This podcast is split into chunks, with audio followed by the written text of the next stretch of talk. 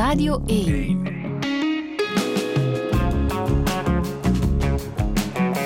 Douche. Met Friede Lesage. Touché met Tore Sercu. Goedemorgen. Goedemorgen. Hoe gaat het? Um, oké, eigenlijk heel goed zelfs. Ah. Kleine verkoudheid, daarom de oké. Is dit een, een goede dag voor jou? Ja, ja, Ja. zeker wel. En wat is een minder goede dag?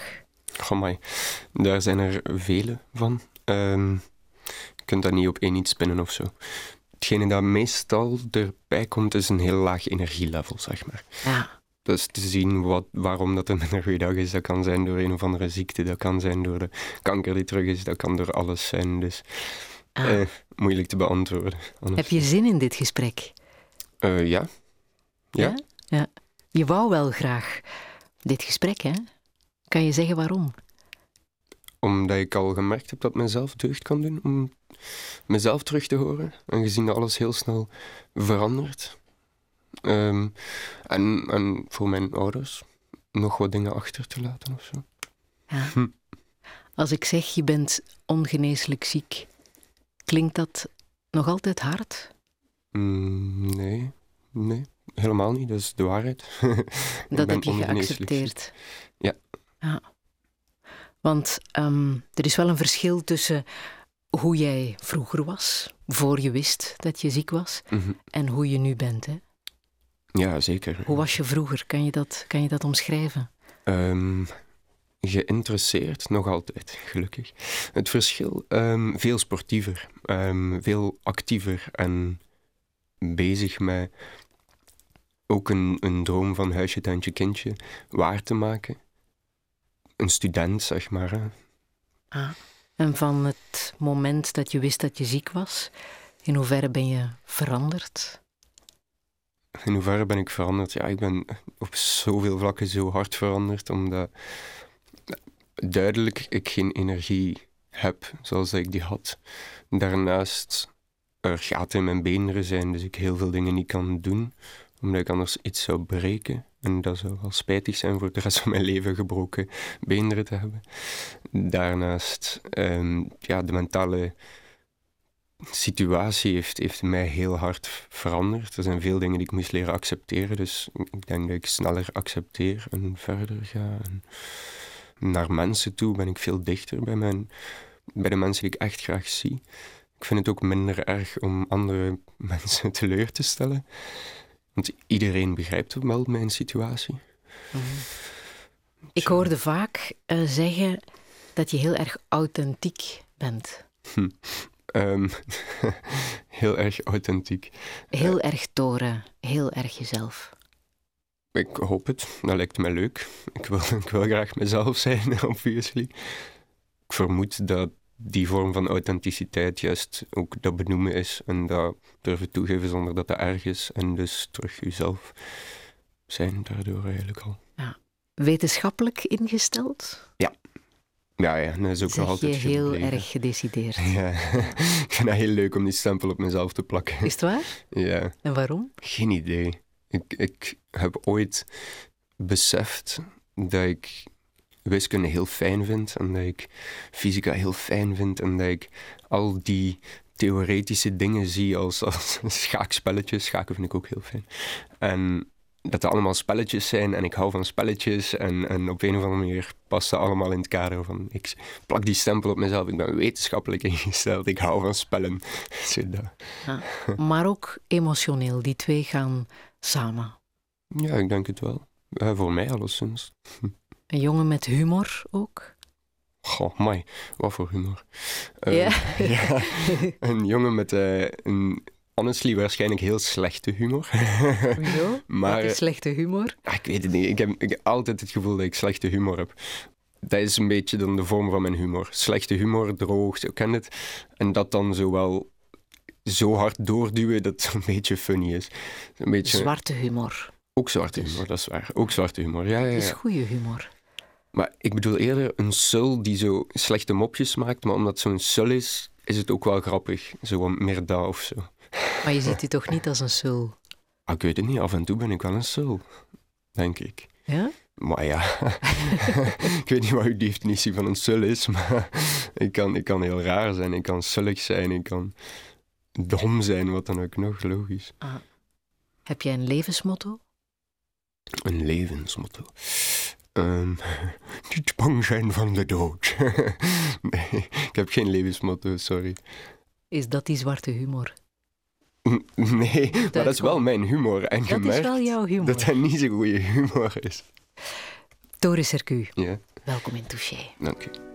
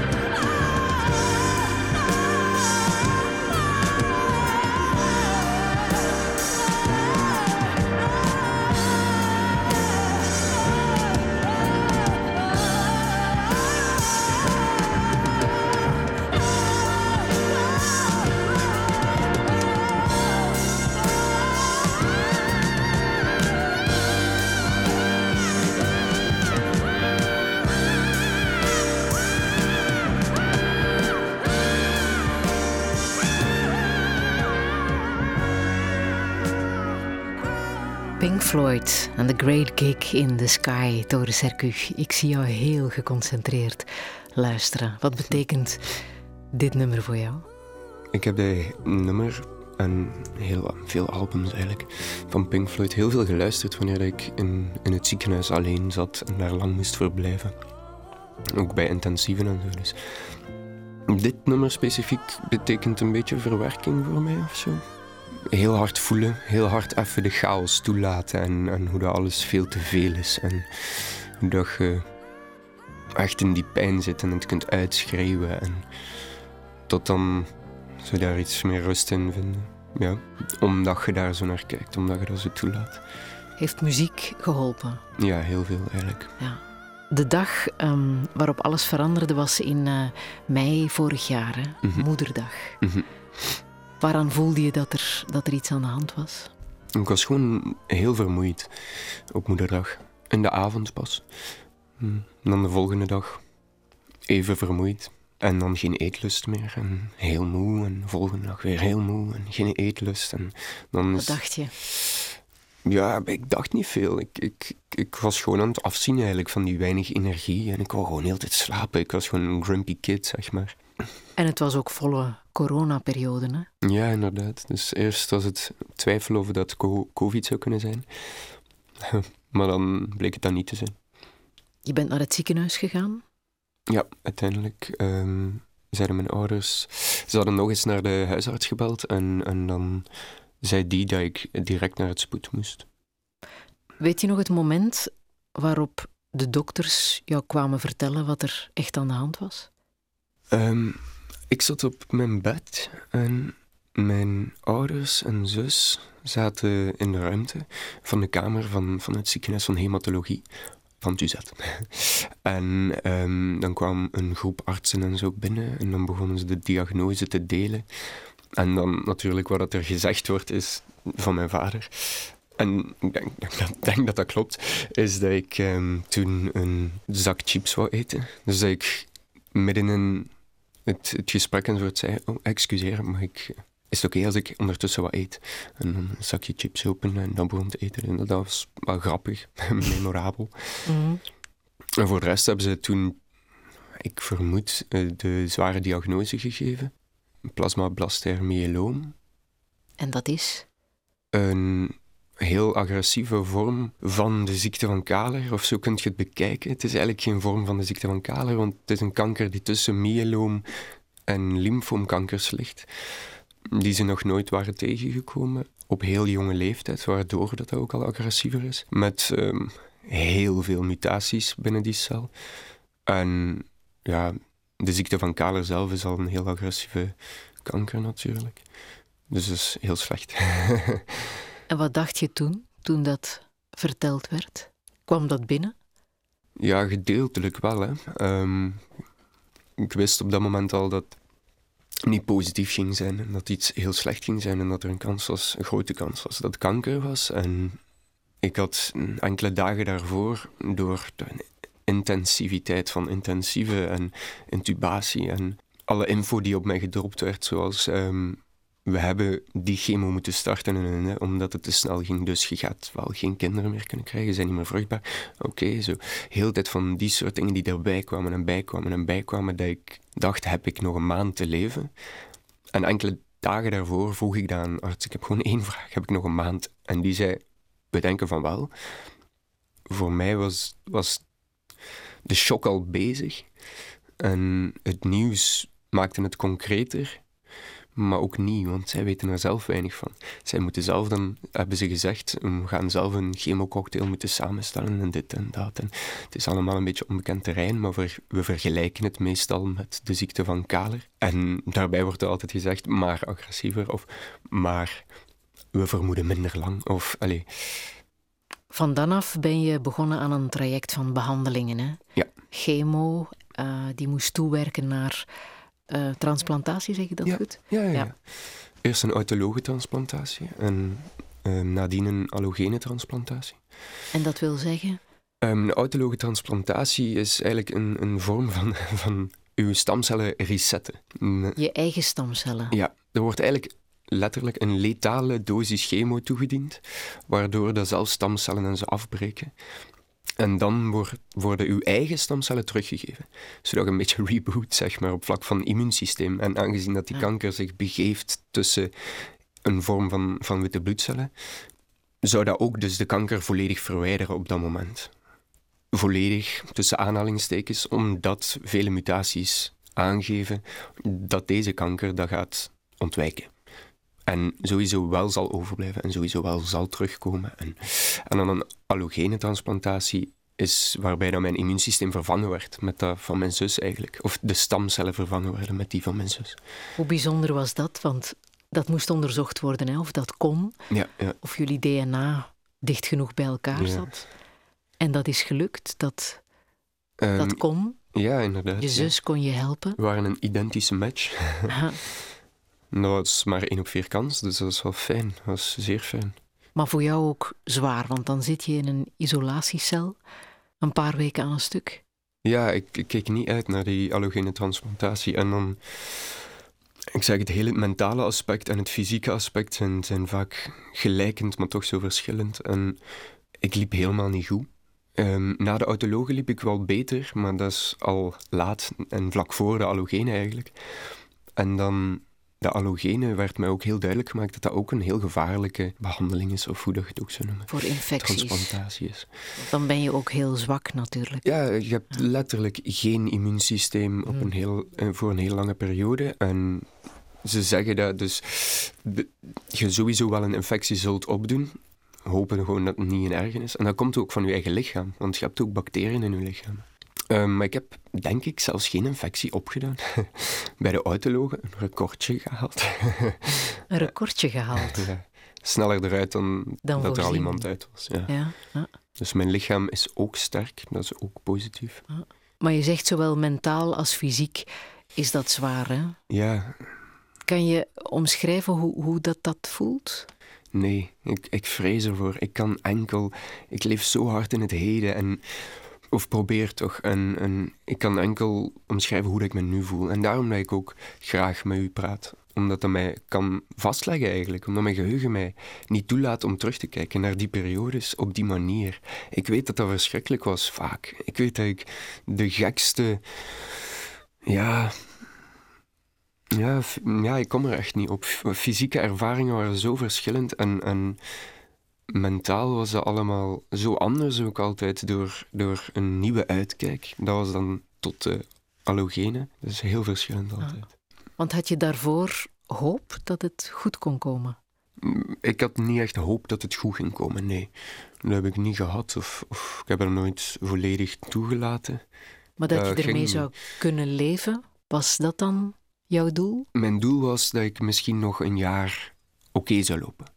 En dat zou super geweest zijn. Ah. Ik was aan het denken aan, aan na de allogene transplantatie, was ik iets meer hoop aan het krijgen dat ik iets meer tijd had met mijn vriendin, waarbij dat ik ook goed liep, dat we niet heel de tijd naar het ziekenhuis moesten. En die hoop is weggenomen, zeker. Dan is er een klik geweest. Maar dan in mei dit jaar Hm? was er slecht nieuws. terug. Ehm, eerst is het teruggekomen in mijn centraal zenuwstelsel. En dat was worst case scenario. Ook weer heel zeldzaam. Niet goed. Ehm, omdat chemo's daar niet geraken. Omdat vele behandelingen daar niks doen. En vooral omdat mijn allogene stamceltransplantatie het immuunsysteem dat ik gekregen had, daar niet komt. Omdat er een hersenvlies, allez, een vlies rond, het, rond je centraal zenuwstelsel, ik vroeg altijd aan de artsen om een prognose te geven. En dan hebben ze gezegd van, dat is wel inderdaad het meeste kans. Dat het maar een maand is of zo. Dat, is heel heftig. Want dan zijn er andere behandelingen gestart waar dat ze ook eh, minder in geloofden. De eerste behandeling werkte ook niet. De tweede behandeling bleek dan toch te werken. En daar zitten we nu. Ja. En hoe concreet is dat dan nu, die behandeling? Wat houdt dat in? Sinds dat die kankers terug waren, ben, ben ik palliatief en dat blijft. Wat betekent dat ook de artsen enzovoort geen genezing meer mogelijk zien. En de bedoeling is om zoveel mogelijk de balans te houden tussen mijn comfort, wat ik wil, en het rekken van mijn leven. Dus op dit moment zijn ze heel comfortabel voor mij, want ik loop goed. Mijn leven aan het rekken aan de hand van Kyprolis. En dat is geen chemo, maar dat is een immunotherapie. Dan moet ik één keer in de week nu naar het ziekenhuis voor dan dat via een infuus binnen te krijgen. En comfortabel, hoe voelt dat dan? Wat, wat is dat voor jou? Een comfortabel gevoel op dit moment? Ik heb terug wat energie en dat is gewoon zo zalig. Ik kan terug mezelf herkennen in het zin krijgen om, om dingen te doen, om dingen te leren, om op te staan en zoiets te hebben van ik ga echt gewoon vroeg opstaan, ik ga gaan lezen en dan ga ik daarna kijken wat ik wil studeren en zo die energie terug te vinden, meer naar een escape room gaan met vrienden, wat ik nu ook de laatste tijd veel gedaan heb en zo kijken wat kan ik, zo een beetje beginnen indelen en aanpakken zeg maar, dat, dat doet deugd, dat je de mogelijkheid hebt om, om aan te pakken wat je nog kunt en dan zelfs te botsen met mijn uitstelgedrag en, en wat dan ook nog. En, en te denken van, typisch storen. Allee, Want je hebt uitstelgedrag. ja, zeker. Ja? Ja, ja, ja. Er zullen wel veel meer dingen zijn met mij hoor, maar ik heb uitstelgedrag en perfectionisme en faalangst denk ik ook. eh, Verlatingsangst sowieso ook. Ik ben ook een mama's kindje volgens mij. Nog dingen. Maar dus het comfortabele gevoel is het gevoel van vroeger. Nee, Nee? Nee, dan zou ik, dan zou ik zitten muur klimmen en slacklinen en meer studeren en dan zou ik echt energie hebben. Dat is het makkelijkst voor mij om in, in energietermen te spreken. Maar nu heb ik een, een energielevel dat mij toelaat om, om te kijken naar wat mogelijk is. En met mijn gaten in mijn benen en wat dan ook nog. Ah. Inderdaad, een basis energielevel. En, en dat was er heel lang niet en heel vaak niet. En heel soms dan zo heel efjes. Maar nu is het al consistent. Ik heb al bijna twee weken een echt oké energielevel. En dat is zalig.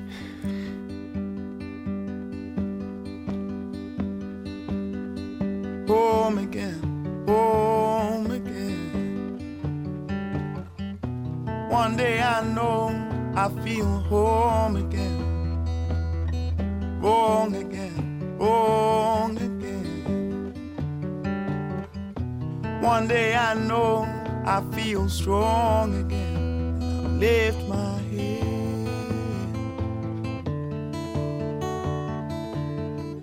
Many times I've been told all this talk will make you old. So I'll close my eyes, look behind, moving on, moving on. So I'll close my eyes, and look behind, moving on.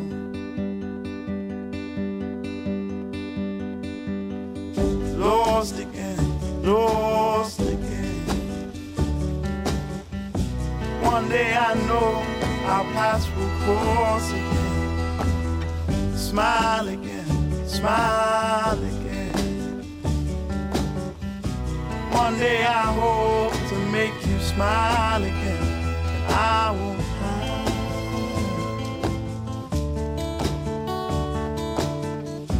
Many times I've been told, speak your mind, just bold. So I'll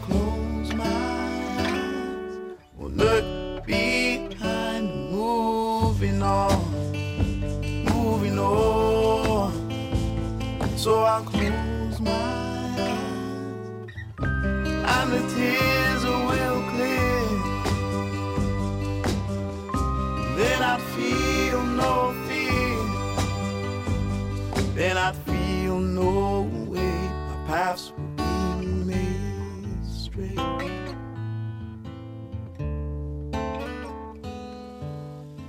Michael Kiwanuka en Home Again, hier zachtjes meegezongen door Tore Sercu.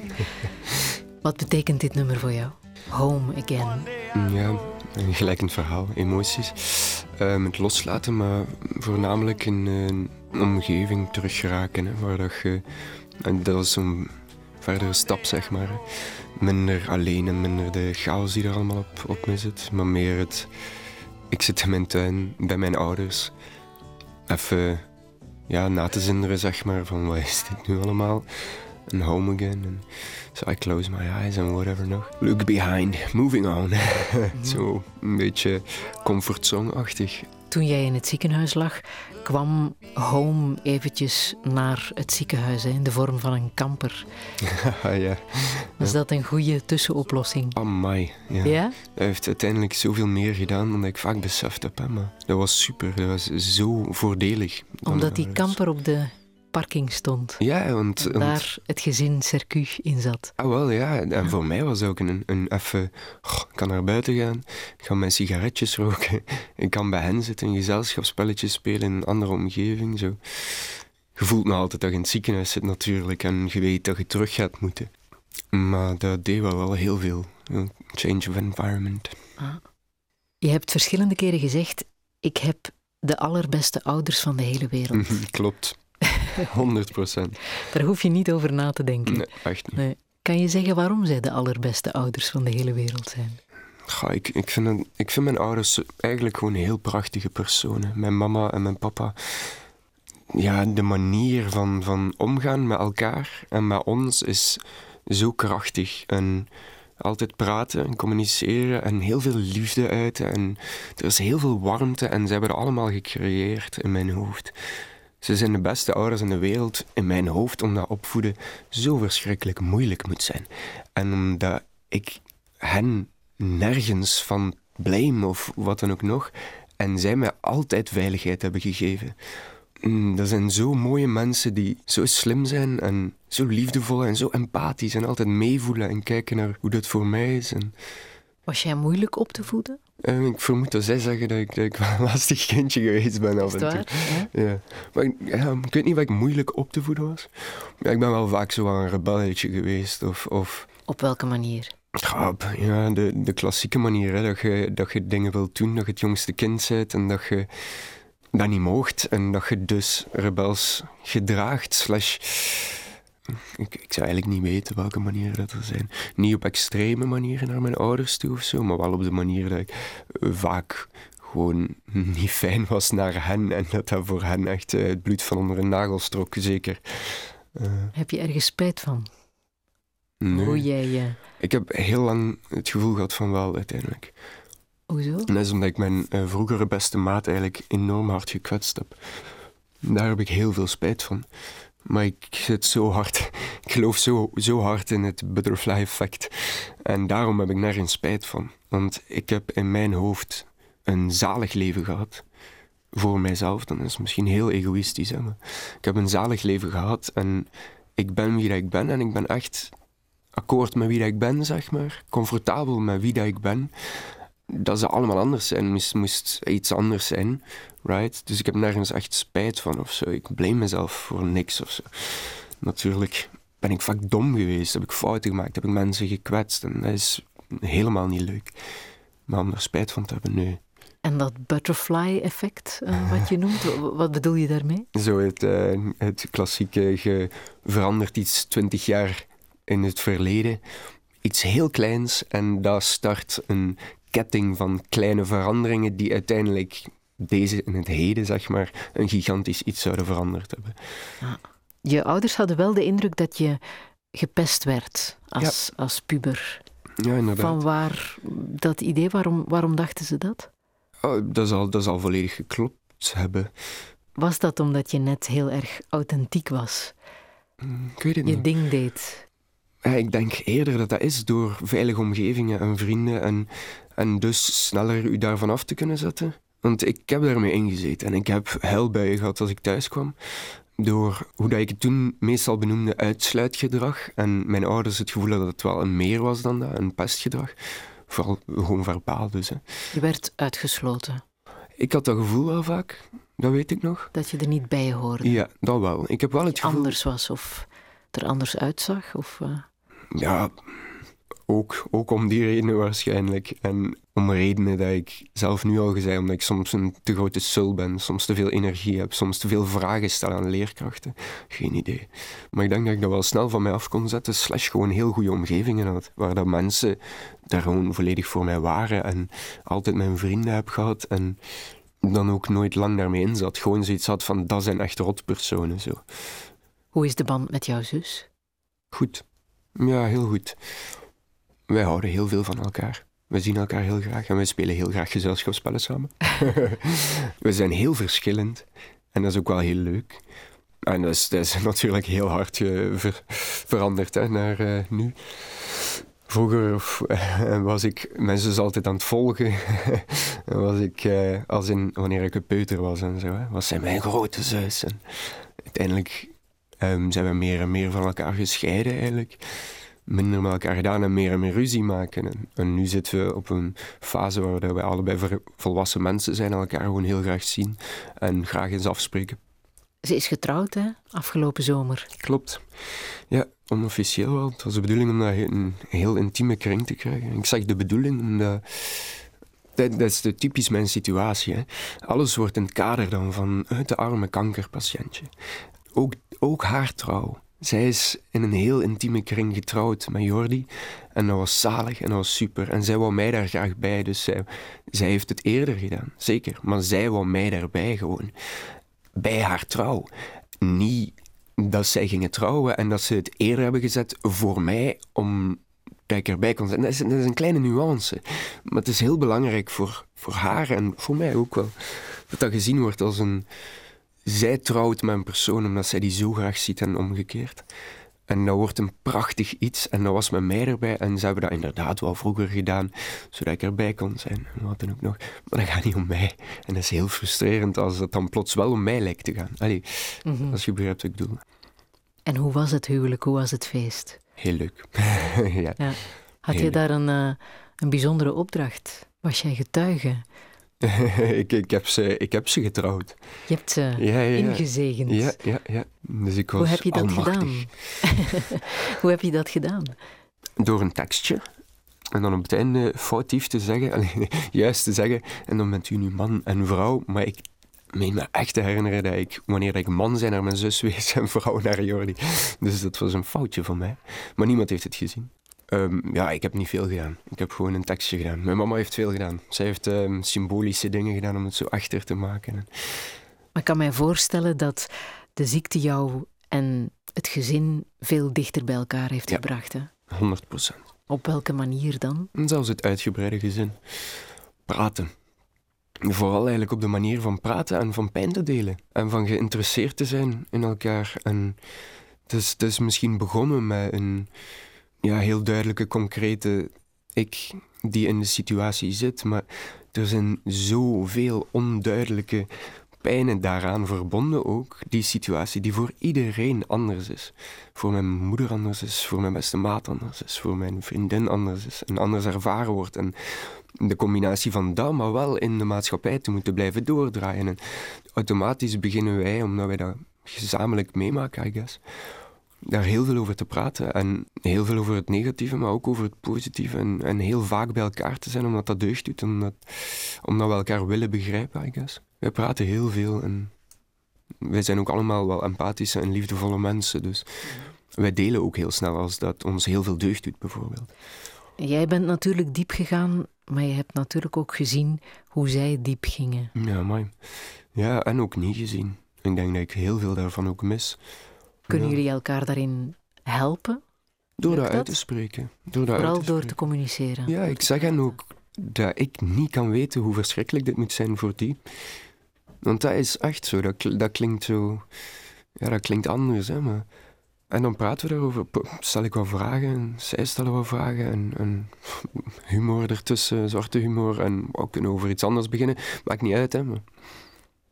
Gewoon aankaarten, eigenlijk.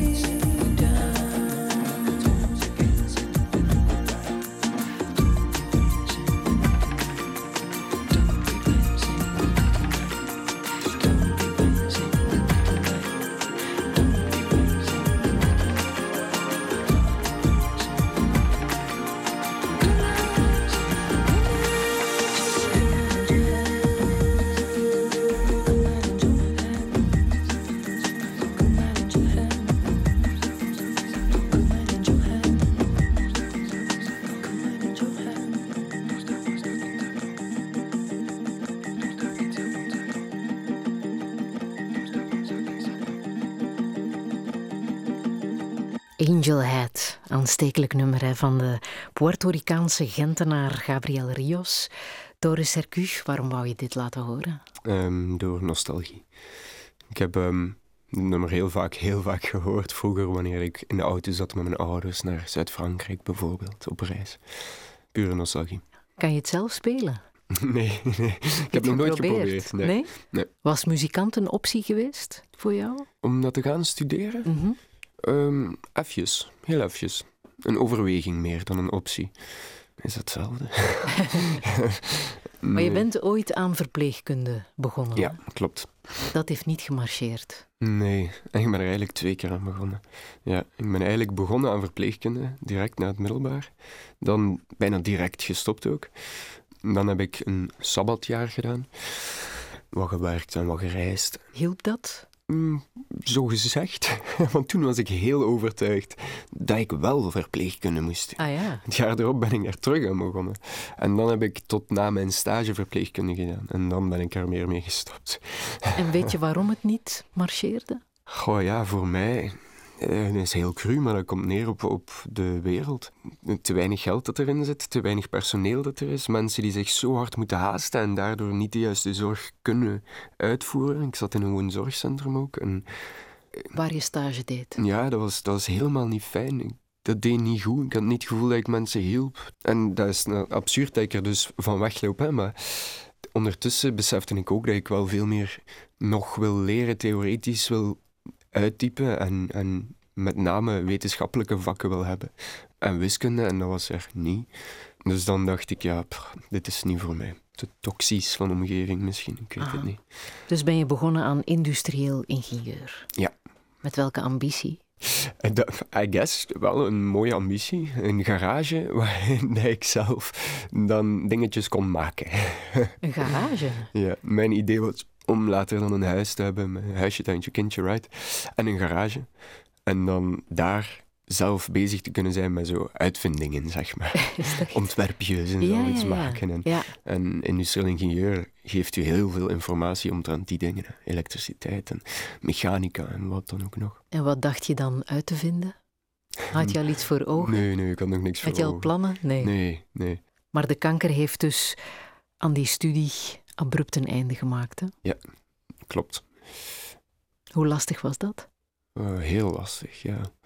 Dat is niet alleen de studie en dat komt ook niet zo apart binnen of zo. Ehm, al mijn ideeën van, van een toekomst eigenlijk, hè.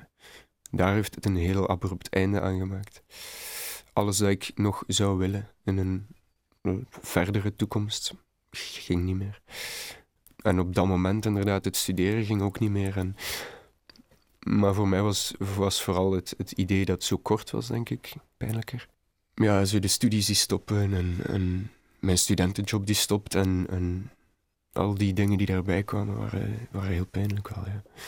Had je zo het gevoel dat je, alsof je met een hijskraan uit het leven werd gepikt en aan de kant werd gegooid? Was het dat soort gevoel? Ja, ja, ik had echt het gevoel dat ik, dat ik naast de maatschappij werd gezet. Jouw vriendin, Frauke, is ondertussen afgestudeerd. Hè? Klopt. Ben je naar de proclamatie geweest? Ja, ja, ja. Ja? Ja, ja, ja. En ik heb haar verplicht om te gaan. Hoezo? Omdat ze ehm, niet per se wou gaan. Ze had zoiets van, "Wel, dat is toch zo officiële dingen, je hoeft daar niet per se te zijn. Ik ben al afgestudeerd. Klopt, hè. Maar uiteindelijk heb ik haar overtuigd om gewoon te gaan. Dan hebben we een timestamp. Ziet ze nog wel vriendinnen terug, wat dan ook nog.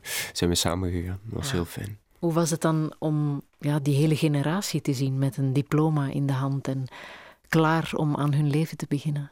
Goed. Ja, ehm, Ja? ja? dat was, dat- ik zit al zo ver in, in dit dat die vormen van confrontatie niet plaatsvinden of zo voor mij. Dat, dat is niks confronterend. Ik was gewoon de hele tijd zo trots op Frauke. En al die studenten die afgestudeerd zijn in psychologie. Psychologie is in mijn hoofd heel interessant. Ja, ik vond dat cool. Tof dat ik daar zat. Hoe heb je Frauke leren kennen? Via ehm, mijn beste maat en ehm, haar beste vriendinnen. En dan hebben we zo eigenlijk op een feestje elkaar echt leren kennen. Bij het skaten ook eens. Elkaar gezien. Dan klikte dat wel heel snel eigenlijk. Omdat we dan samen een sigaretje deden en over heel veel spraken. En dan, ja, je kent het, hè, meer drinken en dan wordt er gedanst. dat is een leuk feestje, zo kleiner. Heel aangenaam. Daar heb ik haar echt leren kennen. Ja. Maar de eerste date heb je moeten afbellen. Amai, ja.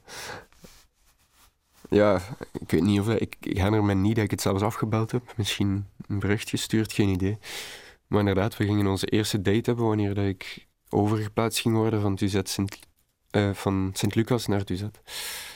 Die avond hadden jullie afgesproken? Ja, echt. Wanneer alles net begon, hadden wij een date. Het is toch nog iets geworden? Zeker wel. Het is het geworden. Het is het geworden? ja. Hoe komt het dat het het is geworden, denk je? Oh, maar geen, geen idee. En ik kan alleen maar denken dat wij matchen, punt. En heel veel gezamenlijke interesses hebben. Een gelijkende golflengte hebben, maar ook verschillend. Um, elkaar heel mooi vinden. Ik vind haar alleszins heel mooi en zij zegt hetzelfde over mij, dus kijk. Uh, grappig, ja, alles, alles past, alles klopt, alles klikt. En daarnaast is met deze situatie zij gewoon zo'n ongelooflijk, in mijn hoofd, ongelooflijk intelligente vrouw die gewoon aanvoelt en zo stap voor stap gaat. Er is nooit iets gezegd geweest van ah, verplichtingen of, of wat dan ook nog. En gewoon aanvoelen en als het niet meer gaat, gaat het niet meer. En dat is heel logisch. En zo zijn wij magischerwijze bij elkaar gebleven en ik denk niet dat wij ooit nog van elkaar weg gaan gaan. Nu zijn jullie een jaar en wat samen? We zijn een jaar en bijna vier maanden samen nu. En hoe lang wonen jullie samen? Misschien een tweetal maand, bijna drietal maand toch al? Drietal maand. Hoe bijzonder was dat, dat jullie nu samen in jullie huisje zitten? Ook zalig. Voor mij een perfecte eindbestemming. Ik zit super in dat huis, met vrouwen, in een zalige omgeving, van rust, toch met stad. Het is allemaal perfect. Met onze kat Koshka. maar zo individueel gaan wonen is misschien ook tegelijkertijd niet zo evident in jouw situatie. Het was wel evident om, om te beslissen dat ik weer meer zelfstandigheid wou. Dat was wel evident. Ehm, maar inderdaad, iets vinden is eigenlijk helemaal niet evident. Mhm. Daarom mhm. dat we zoveel geluk hebben met met de huisbaas ook, die zelf arts is. en die ook weet van de situatie natuurlijk. Zij wist dat ik helemaal niet lang ging leven en dat we dus uiteindelijk maar een paar... Allez, wij konden zeggen van ja, we willen zo lang mogelijk bieden dat wij hier dus blijven dat we langere huurders zijn. Maar mijn diagnose is bijvoorbeeld minder dan zes maanden op dat moment, was dat. Dus ja, uh, en zij heeft gezegd, dat is geen probleem. Geniet ervan en we zien wel. En kijk. Ook voor Frauke, want zij weet ook dat dit eindig is. Hè? Hoe gaan jullie daarmee om, te weten dat deze relatie een kort leven beschoren is? Dat is vooral Frauke die daarmee omgaat, denk ik. En voor haar moet zij veel meer dealen met of ik die heel slecht loop. En dus zij die mij wilt verzorgen, maar daar ook natuurlijk energie in steekt. Of ik die sneller zal sterven of wat dan ook nog. En de, de gekke, geen idee wat dat bij haar moet doen. Maar, um, en dan uiteindelijk ik die verdwijn en sterf en zij die verder moet gaan. Dat lijkt me verschrikkelijk. En ook op die manier uit ik dan naar haar en proberen we daarover te praten. En ze zegt dat ze met dat laatste niet bezig is nog niet bezig is, omdat zij ook weet dat ze niet weet hoe dat, dat gaat zijn. En dat zij weet dat op dat moment dan niet te voorspellen valt hoe dat zij zich gaat voelen. Hoe dat zij gaat omgaan met die situatie en wat dan ook nog. Dus dat ze zich daar zoveel mogelijk niet mee bezighoudt. Af en toe angstjes over heeft natuurlijk. Maar daarnaast gewoon ook weer, wat hebben we? Stap voor stap proberen werken wel gewoon aan de relatie, zonder echt veel grootse toekomstplannen te hebben, maar zij kan die voor haar maken en ik kan voor mij gewoon los een beetje proberen kijken wat ik kan doen. Geeft het jou rust te weten dat je nu al jouw liefde en tijd aan haar kan geven? Ja, ja, ja. Ik, ik wil haar heel veel tijd en heel veel liefde geven. En dat geeft me heel veel rust. Zij is echt een fundament voor mij, zeg maar, geworden zij mag, ik zeg het daar ook, zij mag me verlaten en dat is geen probleem, dan moet ze dat doen als het voor haar het ding is. ik kan niet daardoor plots uh, zelfmoord plegen of zo, bedoel maar. Um, zij geeft me heel veel stabiliteit, zeker. En zeer, zeer veel rust. En ik geef haar, ik ben gewoon heel graag bij haar en ik geef haar super graag liefde en omgekeerd. En als zij er niet is, is er dan tijd voor vrienden? Ja, ja, maar ook als zij er is, is er tijd voor vrienden hoor. Ehm, Lotgenoten, zoek je die op? ik zeg dat zo heel definitief, maar ik heb één keer een poging gedaan om lotgenoten op te zoeken. En dan in de Facebookgroep Kankercounter zo'n post gemaakt met een uitleg van mijn situatie en waar ik mij begeef en of dat er mensen zijn met een gelijkaardig iets. En dan kreeg ik heel veel positieve reacties van mensen die verschrikkelijke situaties hebben. Maar wel altijd, het is wel heel anders dan bij u. En, en, en, en. Mensen zijn zo anders. Mensen werken zo anders. Mensen delen zo anders, voelen zo anders, ervaren zo anders. En hebben gek verschillende situaties. Zelfs als iemand dezelfde situatie hebben, maar bijvoorbeeld een minder veilig gezin of wat dan ook nog, is al zo anders. Dat ik, dat ik niet het gevoel heb dat ik daar echt een meerwaarde aan zou hebben.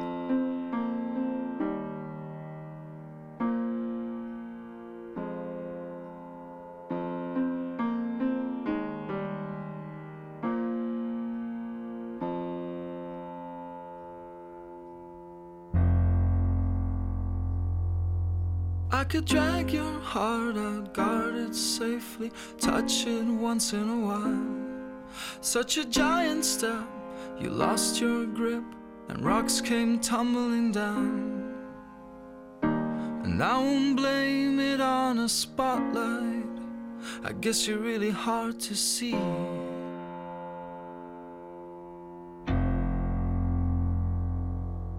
There's a real old saying monsters playing, news coming around.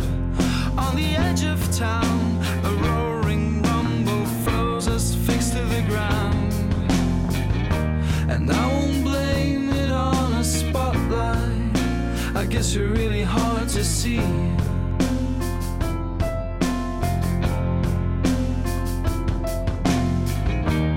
I won't blame it on a spotlight.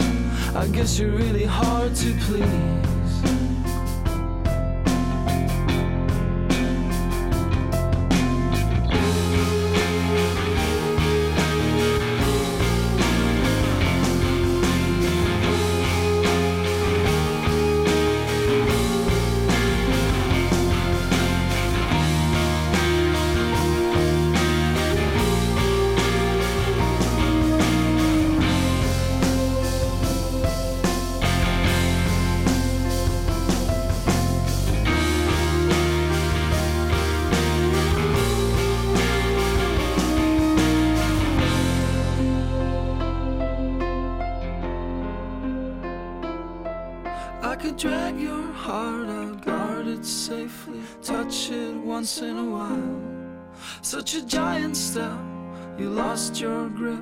Rocks came tumbling down.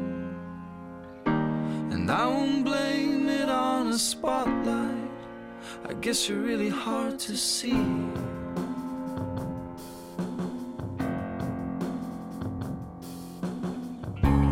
Make it so funny, dear, like the movement of your ear.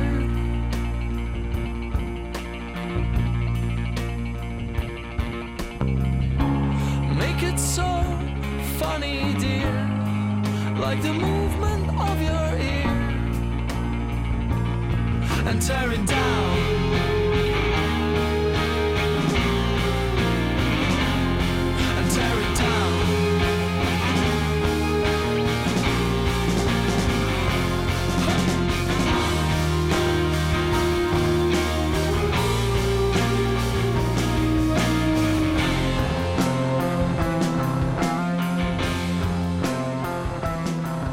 Belgisch band Tommy Gunn met Spotlight uit hun eh, plaat Come Watch Me Disappear. Doris Hercu, wat betekent dit nummer voor jou?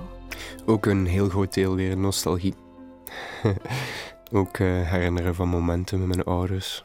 Tommy Gunn heb ik heel lang eigenlijk blijven luisteren ook. Ik vermoed dat dat door de, de, de sfeer komt voornamelijk. De sfeer die ook wel wat verandert binnenin het nummer, maar ehm, ja, ook weer melancholischer voelt, terwijl dat toch wel iets van energie heeft en kracht heeft en sterkte, ik weet het niet. Was dit vakantiemuziek? Ja, onder andere, ja. Onder Muziek in andere. de auto, Ja, onder andere wel. terwijl Maar jullie onderweg waren? is ook wel een lied dat ik, dat ik vaak op mezelf zou luisteren of zo. Dus Ook, dat is ook eigenlijk ziekenhuismuziek, voor mij dan. het is een beetje allesmuziek. Heb jij de reizen gemaakt die je had willen maken? Uh, nee, nee. Uh, ik heb leuke reizen gemaakt. En die wou ik maken, dus dat was super. Maar, Zoals um, welke?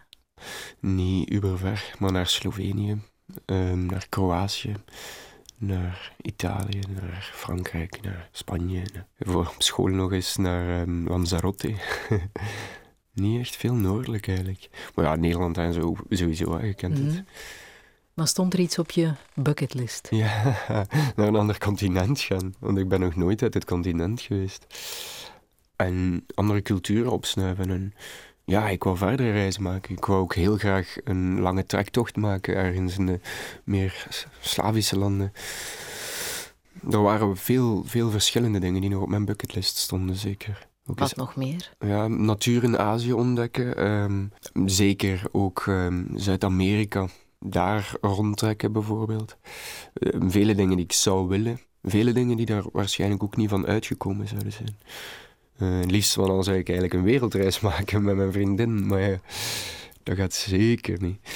Heb je daar vrede mee dat verder. dat, dat Hm? niet meer gaat lukken? Heb je daar vrede mee? Ja, met dat heb ik nu zeker vrede. Met dat was er vroeger ook een droom die in mijn hoofd niet ging lukken, omdat ik zelf eh, moeite heb met, met iedereen hier achterlaten op de manier van en dan terugkomen en dan zo niet meer even verbonden zijn en terug moeten proberen verbinden en eh, daar minder zin in.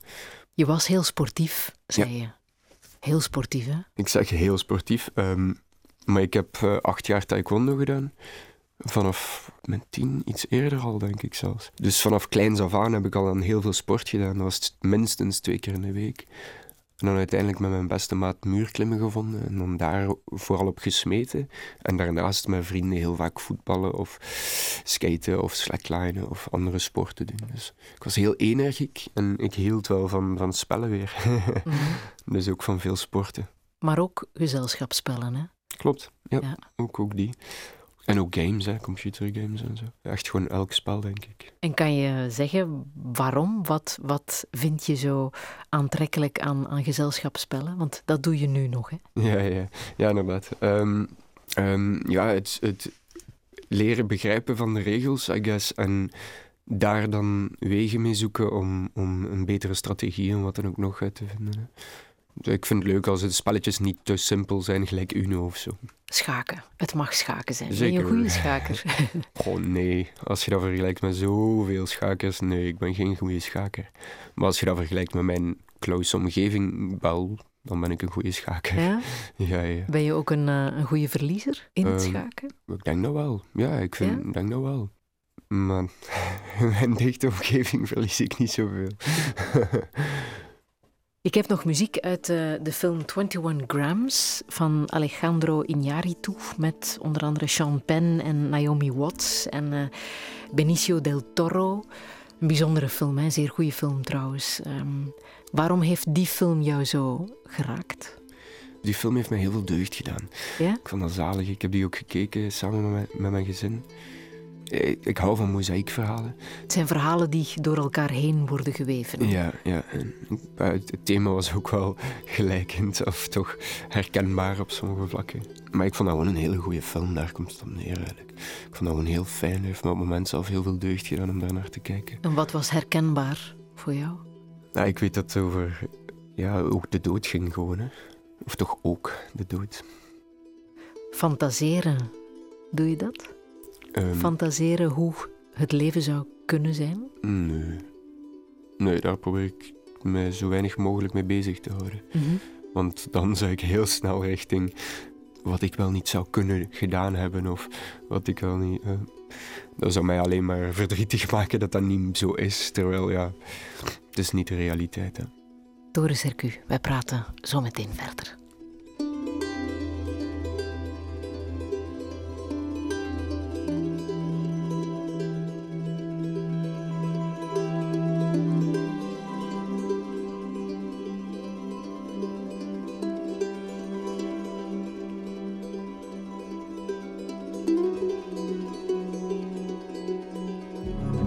Radio 1.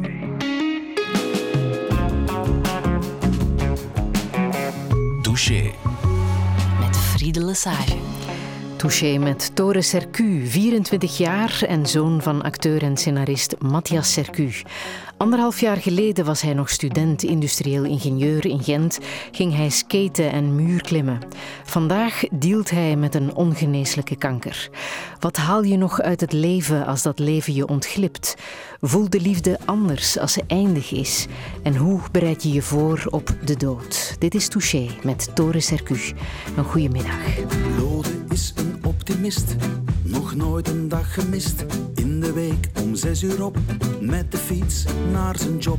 Lode veegt de straten schoon, voor een middelmatig loon. Hij veegt grondig, doet dat goed, klagen zit niet in zijn bloed. De zon schijnt en de lente lucht door onze lode deugd. Vol moed staat hij de winkelstraat te vegen. Want gisteren in het ziekenhuis zei dokter van der jeugd. Uw vrouw leeft zeker nog een maand of negen.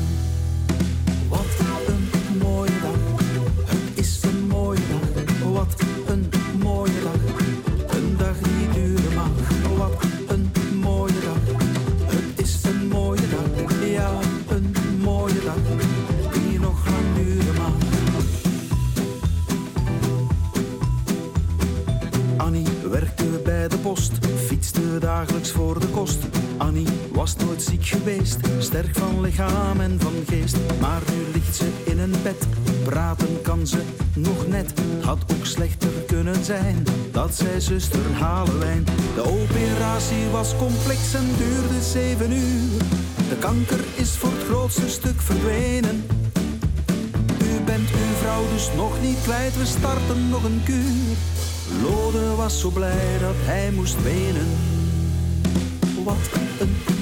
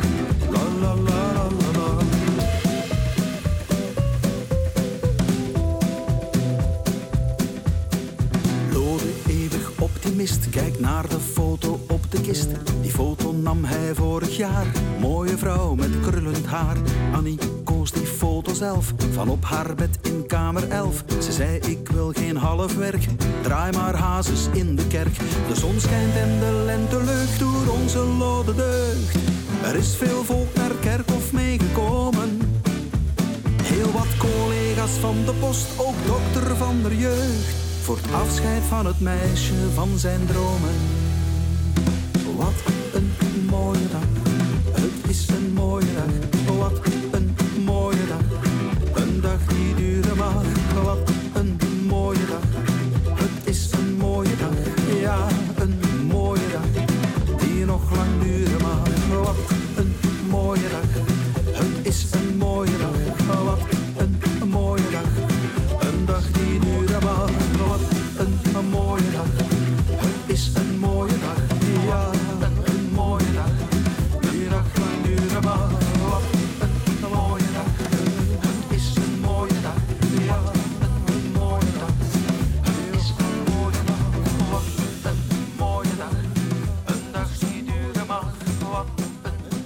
Tore Sercu, is het een mooie dag? Ja, voor mij wel, momenten. Dit is jouw vader, hè? die zingt Matthias Sercu samen met de opportuniteiten. En het gebeurt niet vaak dat de zanger mee in de studio komt zitten, maar hij was heel erg toevallig in de buurt. Matthias Sercu. Hallo. Goedemiddag. Hey. Is het een mooie dag? Het, ja, het is een mooie dag. Voor mij is het, eh, loopt een beetje samen met hoe mijn zoon zich voelt. Heb ik eh, eh, ondervonden het voorbije jaar. Ja. En Dus hij als- voelt zich behoorlijk goed Voilà. vandaag. En dan is het een En mooie dag. Ik denk dat, dat, dat, ik- dat ik ook voor, eh, voor Ilse spreek als ik dat zeg. Ja, maar jullie kunnen door een hel gaan en toch mooie dagen beleven. Ja, ik denk dat, dat, eh, dat die twee niet noodzakelijk gescheiden moeten worden van elkaar. Ik denk dat, eh, het is een cliché als je zegt, in, in de donkerste tijden maak je ook de mooiste dingen mee. Ik denk dat dat klopt. Ik las ook zo net nog eh, een interview met Nick Cave waarin hij dat eigenlijk letterlijk zegt. Mhm. En dit lied, het verhaal wat je hier vertelt over Ja. Lode, is dat voor jullie ook herkenbaar? Ik heb, ik, heb dat lied, ik heb dat lied gemaakt voor Toren die diagnose kreeg. Dus ehm, ik- dat is natuurlijk... Ja, mijn broer, Sam, die heeft al tien jaar een, eh, een diagnose van kanker. En ehm, liedjes komen soms zomaar. Eh, ik, ik, ik ben eraan begonnen, ik heb dat liedje gemaakt. Ik weet nog dat ik toen dacht... Zo is het wel soms, hè, voor veel mensen. Eh, ik ben ook een paar keer Peter geweest van Levensloop. Je komt dan al die mensen tegen die te maken hebben met kanker, of die iemand kennen die gestorven is aan kanker, of, of die zelf kanker hebben of gehad hebben. Maar toch is dat daar niet allemaal kommer en kwel. Hè. Mensen zijn heel positief en veerkrachtig ook. Dat is wat ik daar ervaren heb. Dat was een beetje lode voor mij in, in, in dat liedje. En herken jij jezelf in, in Ja, het nummer? Eig- Eigenlijk wel. Ik herken mezelf niet constant. Als in, ik, ik herken mezelf op momenten. Ik ben niet die optimist de hele tijd. Zeker niet. Ik zeg niet dat Lode dat is natuurlijk. Maar ik herken mezelf daar wel in. Ik zeg het, het is, het is gelijkend voor mij. Dat doet mij direct aan denken aan het moment dat ik nog niet wist dat het er allemaal gaande was. En ik vroeg, hoe- heb ik nog een maand? En dan, we denken van wel, oh, oké. Hey, Ja. Het is zo relatief allemaal. En, en Maar de lichtpuntjes, die worden intenser, is het Ik- dat? Er zijn heel veel heel intense lichtpuntjes geweest, ja. Ja, en dat kan zo absurd zijn als voor mij was dat terug de tuin zien, terug buiten een, een kinderspeeltuin zien. Dat was een lichtpuntje. Ja. Een, een ijsje eten terwijl ik Marsman keek, oh, dat was de hemel. Ah. Zo, zo allemaal dingen, ja. Zeer speciaal, maar inderdaad heel, heel intens. Positief ook heel vaak. Ah. En ja, je, je wordt wel echt met je voeten op de grond gesmeten, voor dat zou ik zeggen. Het nummer is nu voor het eerst op de radio te horen geweest in avant-première, want hij wordt pas deze week gereleased. En jullie zijn er ook iets mee van plan, hè? De opbrengst gaat naar een fonds. Ja, de singles staan twee liedjes op. We persen ze enkel op vinyl en we verkopen die. Dat is eigenlijk een soort eh, luxe steunkaart voor een, eh, een project van eh, Tessa Kerre. En dat project heet Kunst aan het bed. Maar dat is verbonden aan het fonds Prinses Delphine. eh, ehm, Waar zij voorzitter van is, waar Tessa Voilà, Kerre- Tessa Kerre is daar voorzitter van. Wij hebben Tessa natuurlijk leren kennen als, als behandelende arts van, van Toren. Ehm, dat is een zeer gepassioneerde vrouw die nogal, eh, ehm, ik denk, energie voor vier mensen heeft. Maar een van de dingen die ze, waar ze echt mee passioneerd mee bezig is, is dat project eh, Kunst aan het bed. En eh, dat is eigenlijk ehm, ja, om de mensen iets toch ja, binnen die ziekenhuismuren, binnen zo'n traject, een beetje iets, iets te kunnen bieden van troost en kunst. En is het voor jullie ook het gevoel, wij willen ook iets kunnen teruggeven aan Ja, die absoluut. arts die Ja. zoveel heeft gegeven, alles heeft proberen te geven? Ja, voor mij is dat zeer zeker zo. Eh, de- van het ene kwam het andere. Hè. Je hebt dat liedje gemaakt en plots zit je zelf in zo'n verhaal. eh, plots word je dagdagelijks eh, daarmee geconfronteerd. Kom je dagdagelijks in aanraking met mensen die daar heel hun leven aan wijden eigenlijk ook. Je leert al die projecten kennen. ehm, en toen dachten we, ja zeg, zouden we dat gewoon niet daaraan geven? Dat is eigenlijk zo simpel, dat is een onnozel idee eigenlijk. Dat, het klopt, dit verhaaltje klopt, onze situatie klopt toevallig ook met de inhoud van dat nummer en met, met, met onze ontmoetingen met Tessa Kerre en voilà. Dan denk ik, dan vind ik dat mooi om dat aan zo'n project te geven dat toch een zeer persoonlijk project is. Er is heel veel geld eh, er nodig voor kankeronderzoek, dat dat ook kunt, om het daaraan te geven. Maar ik denk soms ook van, god ja, er wordt ook al heel veel geld aan kankeronderzoek gegeven. En dan denk ik, dat dit is dan toch leuk dat wij zelf ja, acteurs en muzikanten zijnde dat aan dat specifiek projectje kunnen geven. En heb jij kunst aan bed gekregen, Toren? Met mijn muziek natuurlijk wel, hè. Is er veel muziek gespeeld Ehm, aan jouw bed? Ja, ja, door mijzelf voornamelijk. Ehm, maar mijn vader heeft ook zelfs gitaar zitten spelen aan mijn bed. Dat. Ehm, en ik, ik mocht ook gitaar spelen. ik mocht van hem. Ehm, Maar dat zijn lichtpuntjes, hè, als dat gebeurt ja, in zo'n ziekenhuissetting. ja, zeker. Ah. Ja, ze zijn er heel veel geweest voor mij. In die settings. En er waren heel vaak lichtpuntjes. Ik, ik heb nog op intensieve nacht zitten hallucineren dat mijn ouders daar waren. En de verpleegkundige zei me, het is, het is eh, drie uur s'nachts. En ik... Ah, heel raar. De arts, Tessa Kerre, is ehm, voor jou ook een, hoe moet ik het zeggen, een goede ontmoeting geweest? Zeker. Ja, ja, ja. Die volgt mij en die kan heel makkelijk op het level komen van, van haar ja, patiënten, denk ik dan. Waarom klikt het tussen jullie, denk je? Oh, Ik denk omdat zij gewoon een heel goede arts is. Wat is volgens jou een, een goede arts? Ehm, ja, ik, ik- zou zelf geen idee hebben op vlak van het eh, proberen genezen van mensen en, en proberen onderhouden van, van wat dan ook nog, leven. maar voor mij voelt het als een bijna meer goed persoon die ook blijkbaar een goede arts is. En veel deelt en omdat ik daar graag naar luister en, en communiceert met mij en aanvoelt. En zij heeft ook empathie en zij heeft sympathie en zij, zij voelt aan. Ja. En daarom is zij voor mij een betere arts dan een andere arts die ik tegenkom. Er zijn er vele goede wel hoor. Het is een talent ook, hè, om, Ja. om met mensen te kunnen omgaan. Gewoon. Ja, en zij wil ook heel graag dat je begrijpt wat er precies Nee, ik wil dat. gaande is.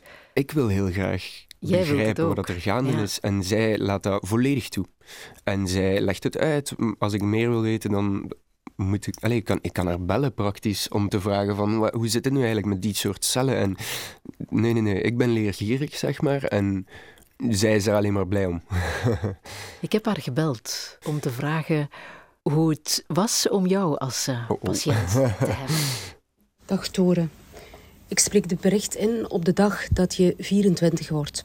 Een verjaardag waarvan we vreesden dat je die niet zou halen. Een unieke gelegenheid om mijn verwondering en bewondering uit te spreken over hoe veerkrachtig jij de rollercoaster van het voorbije jaar hebt doorstaan. Hoe je je met je scherpe wetenschappelijke geest fascineert over die crazy shit kankercellen van jou, zoals je ze zelf noemt. Hoe je ze wil doorgronden, hun wegen wil ontrafelen en onze behandelingen wil begrijpen. Hoe je erin slaagt geen leidend voorwerp te zijn, maar mee aan het stuur zit en in je hoofd dat zo helder denkt, wetenschappelijk onderzoek voert en ons uitdaagt met je spitsvondige vragen. Hoe open je communiceert. Hoe humor, ondanks alles, in onze gesprekken sluipt, hoe zwaar die ook zijn. En hoe we soms moeten lachen. Hoe je altijd die sprankel weet te vinden, dat licht. Ik denk dat dat komt omdat je zo graag wordt gezien en omdat je zelf zoveel mensen graag ziet. Touché. Tessa Kerre. Amai. Ja. Nee. Is het zo dat het de liefde is die maakt dat je dit allemaal aan kan?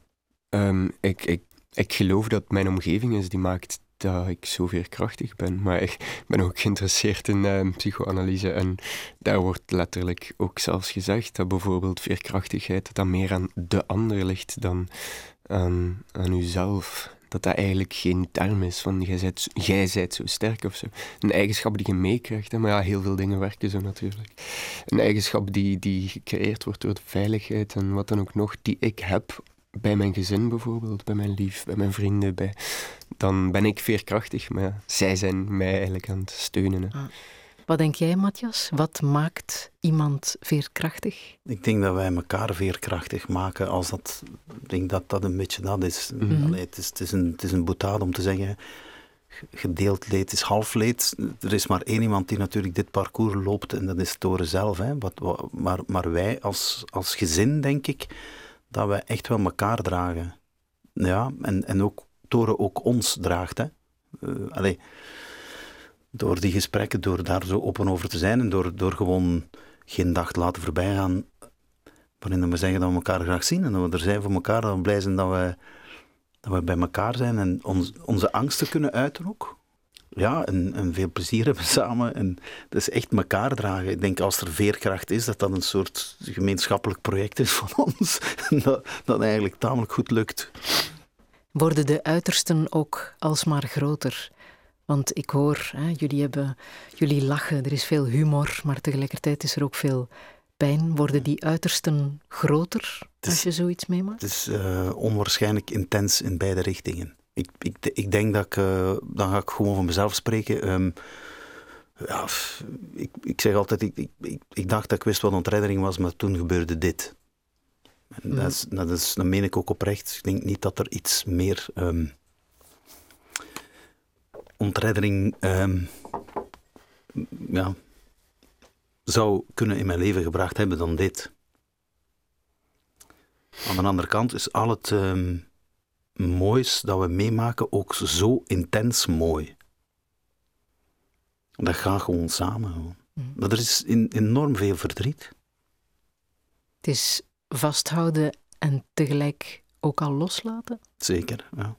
Ja, en ook, soms is het ook gewoon echt misschien de ultieme eh, eh, in het nu leven eh, Mhm. oefening.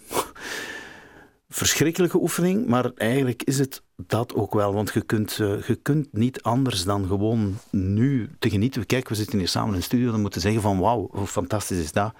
Ehm, mijn liedje wordt op de radio gedraaid en mijn zoon zit hier samen zit hier weer met jou te praten. Dat is, dat is fantastisch, hoogtepunt. Leuk, tof. en ook weer, eh, ja, je zit er ook weer over het leven te praten en over, over al die dingen. Dat is ook weer intens. Als je te veel nadenkt, in ons geval dan, dat is een heel ander verhaal voor hem. Aan later, dan, dan word je gek natuurlijk en dat gaat niet. Mhm. Dat voel ik wel. Dat is iets dat we, dus, ja, het is, het is eh, nu. Het is nu, dat we, het is nu dat we zijn, dat we hier zijn. Voilà. En dan, Wat een mooie dag. wat een mooie dag. En later zien we dan wel weer. Zie jij het ook zo? Zie ik, ja, alles is heel intens geweest. En er zijn heel veel heel positieve intense momenten geweest. Heel veel heel negatieve intense momenten geweest. Maar er is ook heel veel... En er zijn gewoon heel veel switches geweest. Ook dat neutraal, depressief-achtig gevoel is er heel veel geweest. En daar is, is niks intens. Eh, het is alsof dat de intensiteit meer gaat over, voor mij dan... Je hebt een jaar en vier maanden en wat is er allemaal geweest van soorten emoties? Van inderdaad ook de kracht achter die emoties, maar ook de verschillen. Ik, amai, ik zou het niet geweten hebben hoe dat ik mij kon voelen. Ehm, dus dat is voor mij het, het intense. En dat is ook op vlak van dus positieve dingen. Dat is speciaal. En heb je ook dat gevoel van vasthouden en tegelijk loslaten, wat voor je ouders helemaal anders is dan, dan voor jou? Nee, inderdaad. Daar is het bij mij heel anders. Hè. Ik, ik heb mijn leven. Ehm, ik geloof dat wanneer dat mijn leven stopt, ik nooit bestaan ga hebben voor mij. En dat geeft een, een rust en een idee van, oké, dat moment is geen probleem vanaf dan. Ehm, het moment net ervoor, daar heb ik iets meer angst voor. Zo het moment dat je beseft van, ik ga sterven, zo kort erop als in, ik ben aan het sterven. Nu ga ik naar dat andere moment daar heb ik net iets meer angst van. En Meer ook omdat ik al ervaren heb hoe dat mijn brein gekke toeren op kan gaan. Of, of ik mezelf niet altijd kan inschatten. Ik ken mezelf niet. Hè. Mensen zoeken zichzelf een heel leven lang. Mijn leven zal korter zijn. Dus ik, ik leef wel zo hard in het nu. En voor mij ook momenteel is het wel dat liedje. Wat een mooie dag. Ik heb energie. Ik word wakker en ik kan doorgaan. En ik kijk niet veel verder dan dat. Ik kijk niet veel verder dan, dan dat. Dus, en dan gaat het zover zijn dat ik ga sterven. Ligt de angst voor. Dus hoe gaat dat zijn als het zover is? Oké, maar daarna besef ik niks meer. En ben ik er vanaf. en ook dat gaat heel veel deugd doen. Er vanaf zijn. Terwijl het geen deugd doet? In mijn geloof. En denk je ook aan wie blijft? Wie Ja. achterblijft? Ja, af en toe wel. Ehm, maar ik, dat, is, dat is een beetje cru en ik, ik, ik probeer dan niet te veel te doen ook. Ook, ook voor mijn relatie bijvoorbeeld naar vrouwen toe. Of ik kan daar zo heel hard denken van fuck, ik laat u achter. Ey, wat is dit? En, en, maar je kunt daar zo hard niks aan doen. Dus ik kan me zo slecht voelen daardoor, door dat idee. Dat ik daar gewoon eigenlijk uit de weg ga en daar gewoon niet aan denk. Maar natuurlijk heeft die persoon gaat dat meemaken. Dus af en toe stel ik wel vragen en probeer ik daar wel over te praten. Maar emotioneel kruip ik daar weinig in. Op Vaderdag bijvoorbeeld. Hebben we daar ook nog zo'n gesprek over gehad. Dat je plots realiseert en dat hij dan plots eh, zegt van ja, bon, papa, dit is dus de laatste vaderdag dat ik erbij ben. En dan hebben we daar een gesprek over. Dat is eh, van een heftigheid natuurlijk, maar ook een eh, heel realistische waarheid. Ja. Het is gewoon zo. Mhm. Dus dan, dan gaan we ook niet uit de weg. Hè. Ik weet nog dat je toen vroeg, eh, maar hoe gaat dat zijn voor jullie? Maar ik merk ook dat wij daar ook niet echt diep kunnen nou op ingaan hoor. Of niet willen. Ik denk niet dat ik dat nu wil. Daar diep op ingaan om te weten hoe- het zal zijn later. Ik, kan me dat niet inbeelden. Dus dan hoef ik dat nu ook niet te doen. Hè. Hm. Ja. Zoiets. Dit, Dit is dit, een mooie dag. Dit hier nu. Mhm.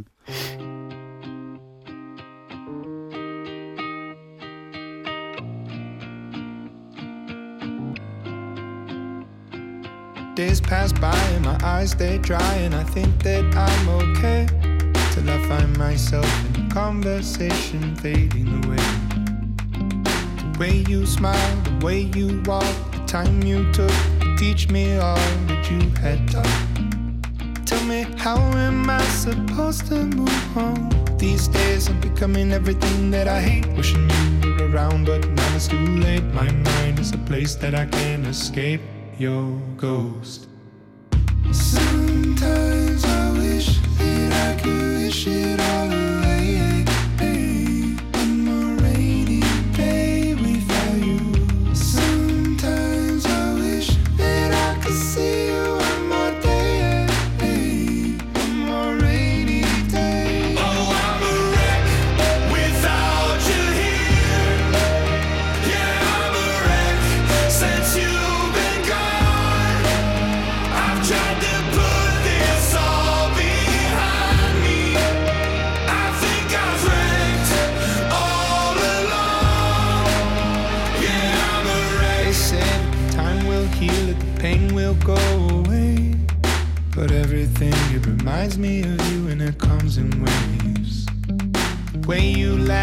shoulders shook, the time you took to teach me all that you had taught. Tell me, how am I supposed to move on? These days I'm becoming everything that I hate. Wishing you were around, but now it's too late. My mind is the place that I can't escape your ghost. Sometimes I wish that I could wish it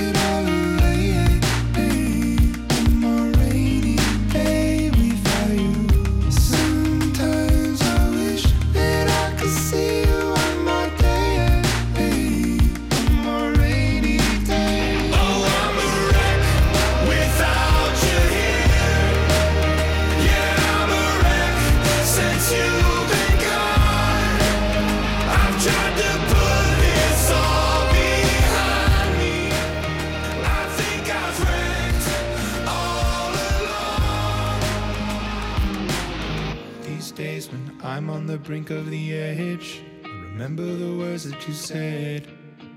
Remember the life you led. You'd say, oh, suck it all up, don't get stuck in the mud. Thinking of things that you should have done. I'll see you again, my loved one.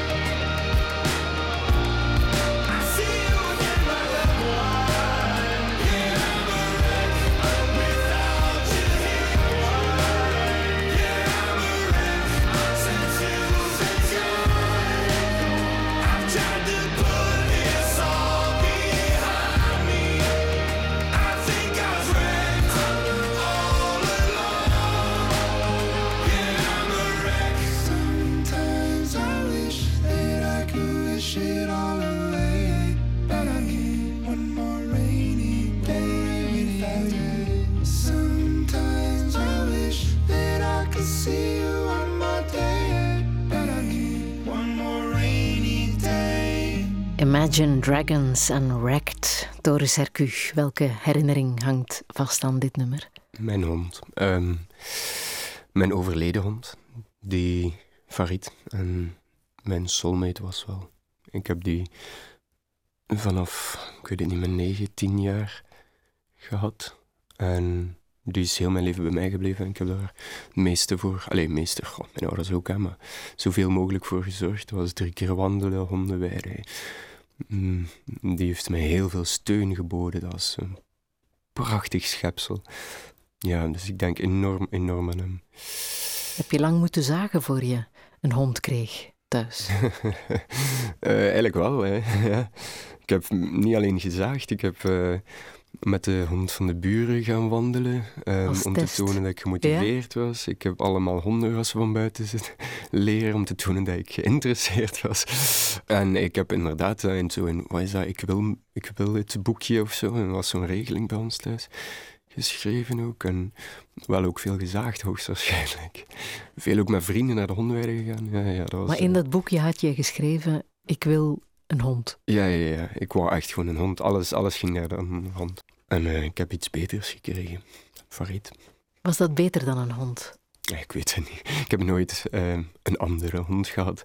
Of meer dan wat je had verwacht misschien? Zeker wel, ja. Ja. ja. Die heeft mij gevormd. Ik heb heel veel geleerd van hem, dat- hoe absurd dat ook klinkt.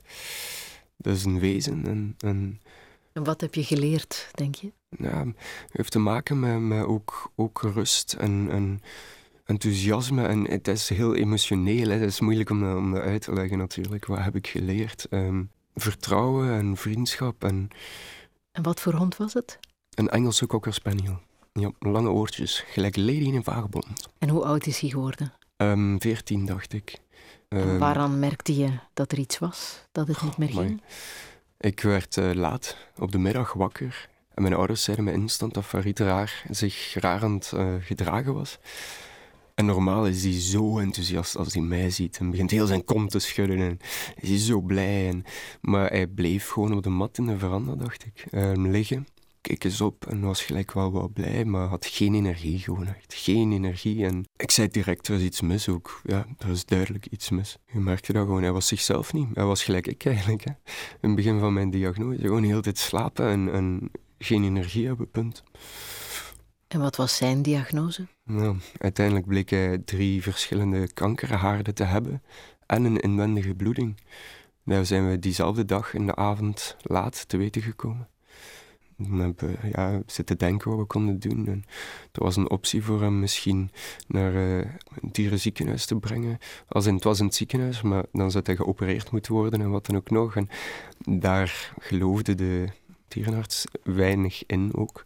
Zei hij, er is heel veel kans dat hij sterft tijdens de operatie. En je gaat hem ook lang niet kunnen zien. En dan ging ik ook terechtkomen in de allogene transplantatie. Dus ik vroeg aan, aan die persoon van... Wat zou jij doen als dit uw soulmate was? En die heeft ook toen gezegd van... Ja, ik zou hem ook laten inslapen. Dus we hebben hem toen laten inslapen.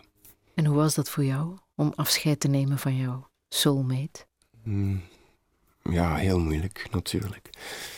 Ik weet nog dat wanneer het product ingespoten werd, we waren aan het aaien en. En plots besefte ik, wow, ik wil nog zoveel zeggen, right?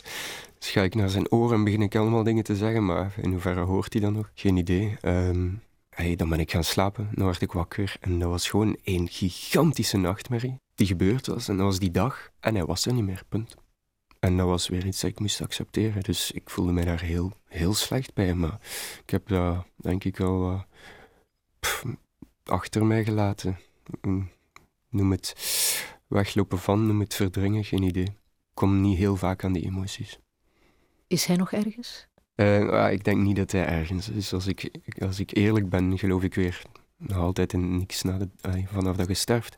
Bij hem heb ik dat iets moeilijker. Ik zie dat net iets magischer. En daarom ook in het lied I'll see you again, my loved one. Dat is, ja, voor mij voelt dat accuraat. Dat is een van de redenen dat ik nog minder erg vond vanaf dat punt om te sterven. Want dan zou ik tenminste hem terugzien. Zo. Hoe absurd dat, dat ook is binnen mijn eigen logica. Geloof ik het? Goh, niet per se, maar toch is daar zoiets magisch in. Eh, Een troostende gedachte. maar, nu dat we over hem bezig zijn, de laatste twee nachten heb ik over hem gedroomd en dat vond ik zalig. Ja? Ja, de laatste twee nachten was hij in een deel van mijn droom gewoon bij mij aan het zitten en gewoon aan mijn hand aan het likken. Ja, gewoon zo kusjes aan het geven. En dat was zalig dat ik dat nog kon ervaren, nog mee kon maken. Dus leeft hij nog? Ja, bij mij en bij mijn ouders en bij vele mensen.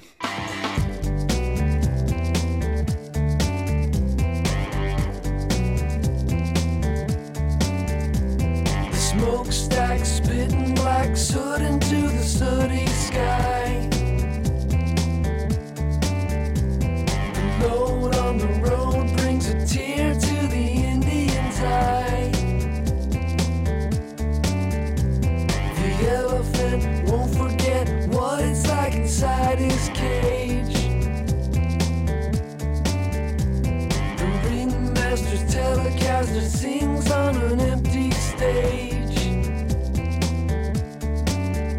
Uh huh, goddamn right, it's a beautiful day. Uh huh, goddamn right.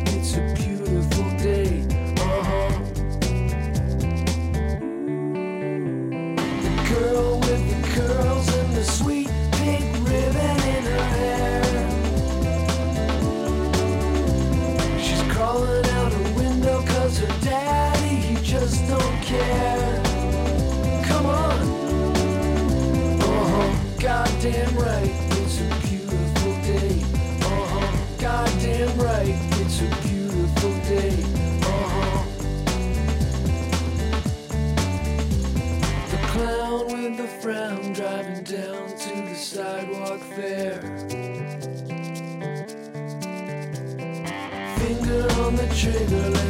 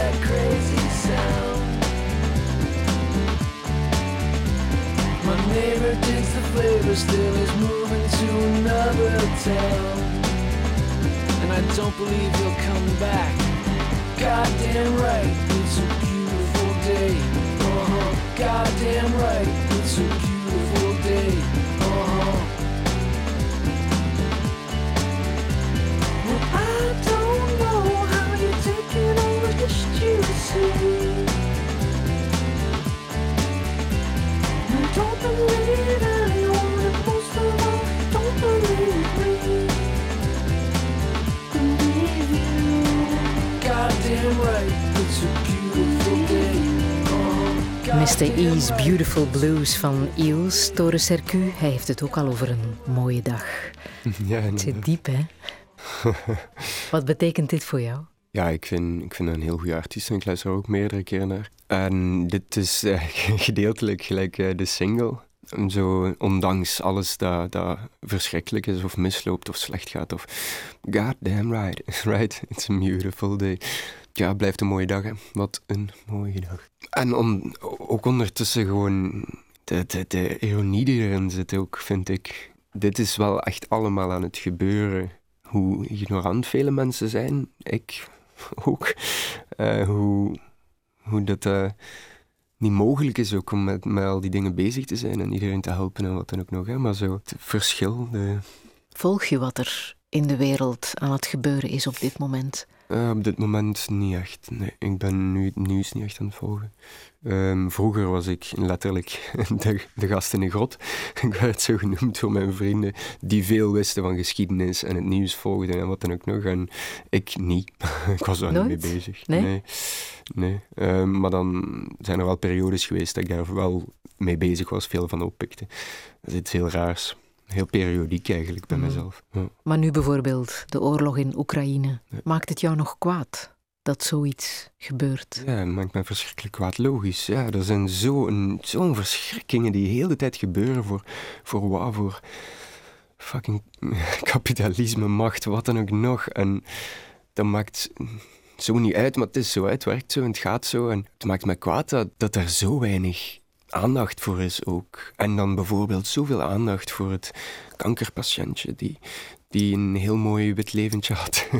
een gast is, hij een man is, right? En eigenlijk gewoon een perfect leven had en daaruit getrokken wordt. Oh, dat is zo concreet en zo begrijpelijk. En dat maakt mij ook kwaad dat, dat, dat ik dan eigenlijk zoveel aandacht krijg, terwijl dat, dat mij heel veel deugd doet.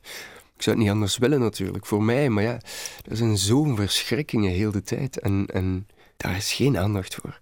Niks. Jij denkt aan alle mensen die in zo'n oorlog moeten sterven. Niet alleen, ik denk, denk aan, ja, aan het milieu. Ik denk aan dieren die, die verschrikkingen meemaken. Ik denk aan gewoon al de pijn, zeg maar, die er is. En hoe dat mensen moeten omgaan daarmee. En alleen al hoe dat ouders een kind er behandelen. Of, of er zijn veel dingen natuurlijk. Hè. Er zijn heel, heel, heel veel dingen. Maar wij zijn zo geneigd om zo altijd op het positieve te kijken. En nu met sociale media en zo is dat meer. En dat is zo absurd, want je voelt dat ik gefrustreerd ben. En, en binnen die thema's, logisch. Jouw generatie heeft de klimaatcrisis op de agenda gezet. Het is hun toekomst. Ben jij daarmee begaan? Ik, ehm, zoveel mogelijk ben ik daarmee begaan. Ik ben mij daarvan bewust. En ik was ook zoveel mogelijk vegetarisch aan het eten, richting ehm, veganistisch aan het kijken. En daarnaast aan het letten op vele dingen en, en aan delen. En, en documentaires aan het kijken. En ja, ik was daar wel mee begaan, maar sinds mijn diagnose heb ik dat een beetje achter mij gelaten ook. Weer, hè, de mens kan maar met zoveel dingen bezig zijn, is al met zoveel dingen bezig van zichzelf, van pijn, van omgeving, van pijn, dichte omgeving en een grote omgeving en dan nog groter. En, dan... en er is zoveel moois, maar ook zoveel slechts. En wat heb je dan losgelaten waar je principieel bij was? Bijvoorbeeld, nu eet ik weer meer vlees. Ik eet niet heel veel vlees. Mijn vriendin en ik koken meestal eigenlijk vegetarisch. Of ehm, verwerkt vlees, als in, in pasta's of zo, dan gaan we er wel vaker vlees in doen wanneer dat eigenlijk niet nodig is of zo. Daarnaast ben ik op zich even begaan, maar minder, minder aandacht aan besteden ook. Kijk, ik ben gewoon de ziekte, right?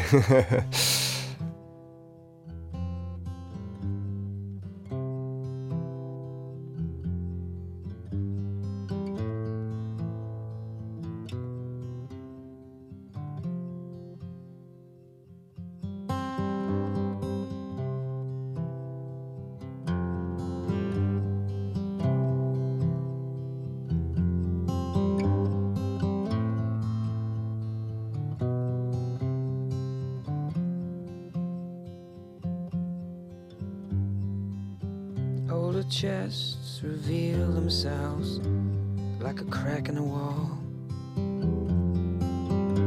Starting small, we grow in time, and we all seem to need the help of someone else to mend that shell for too many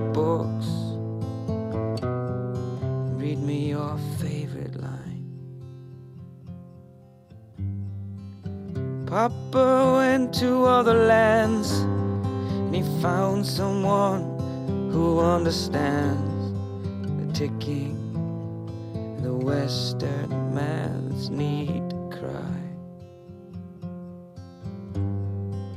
He came back the other day, yeah, you know. Some things in life may change, and some things they stay the same.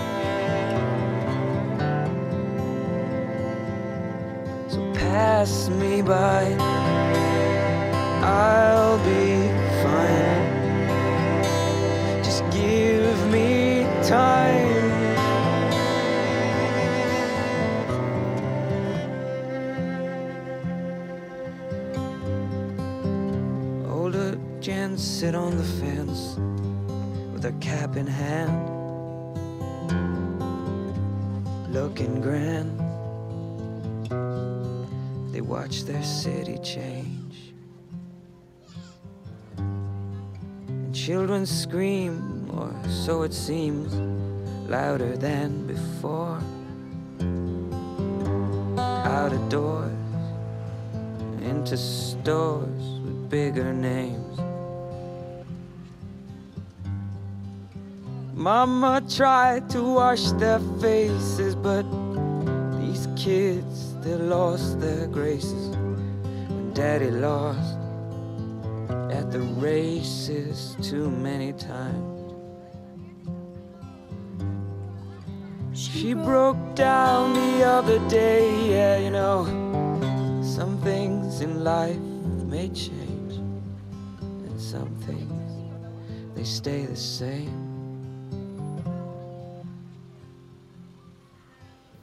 Like time. There's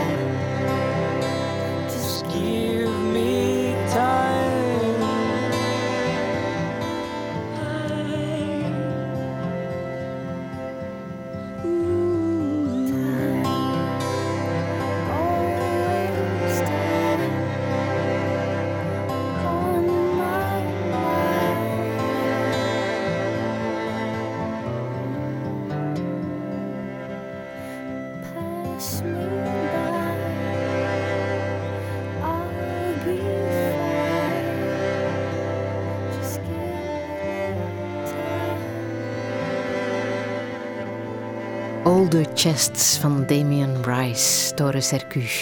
Wat betekent dit nummer voor jou? Ehm, ja, time, right? Tijd. Eh, het gaat daar ook over. Hè? Maar ik speel dit lied heel graag zelf en ik zing dit lied ook heel graag zelf. En dan, I guess, dat ik dan ook gewoon zelf uitroep bijna.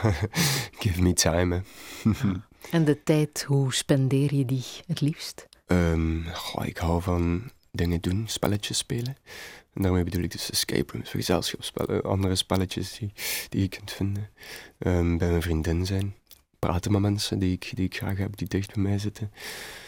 Ja, heel op het gemak eigenlijk, heel rustig. Die verjaardag van jou, 24 ben je geworden, hè? begin september. Mhm. Was dat ook een soort tijdsbesef? En voor mij was dat gewoon heel mooi. Ehm, heel leuk dat al die mensen daar waren. Dus Hoe ook- heb je het gevierd?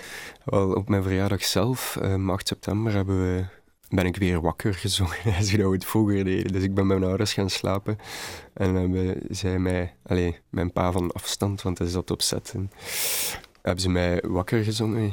Uh, Fauke en Jordi. Eh, mijn zus natuurlijk. Is dat een traditie bij de familie Sercu? Dat was een traditie. Ja? een van de Dat je wakker wordt gezongen Ja, op ja, je ja. verjaardag. Ja, ja. En dan ehm, hebben we in de avond gewoon met ons uitgebreid gezin, zoals ik het wel noem. Ik wou eigenlijk verbinden. Dus mijn mama had dan kaartjes van Warme William, dacht ik. En dan zijn er vragen en dan trekt je een kaartje en dan moet je daarna iemand anders een vraag stellen. En Zo een heel leuk spelletje met zo diepere en ook oppervlakkigere vragen. Met heel de tijd eigenlijk zo verbonden. We gingen normaal nog een gezelschapsspel doen, maar het werd zo laat dat, dat, dat het uiteindelijk niet gebeurd is. En dat was het feestje. Dat was mijn verjaardag zelf. En dan ehm, de, twee dagen later was het eh, bij ehm, de schuur mm, van Rick. mm, Dat familie en zo langskwam en daar een drankje kreeg. En er was, het was taart en dat was heel fijn. Dan, dan zaten we daar allemaal samen. En dan hebben we ook spelletjes zitten doen. En zo. Ja. Hoeveel tijd heb je nog? Hoeveel tijd heb ik nog? Ehm, weinig. maar voldoende. Ik weet niet of dat een juist woord is, want ik denk dat je nooit voldoende tijd hebt. Maar ehm, ik probeer er minder concreet naar te kijken, iets op te plakken of zo. Omdat ook nu dat helemaal niet mogelijk is eigenlijk. Ja. Voorlopig de uitstelbehandeling lijkt te werken. Super. Totdat die niet meer werkt dan gaan we wel weer zien, zeker. Dus nu is er zo'n moment van time, give me time. En laten we hopen dat het nog net iets langer duurt. Er is iemand komen bijzitten, Toren. Jazeker. Oom Jozef. Jozef Sercu. Jouw Peter. Jop, jop. Omdat jij iets wil laten horen, Jozef. Ja, eh, ja.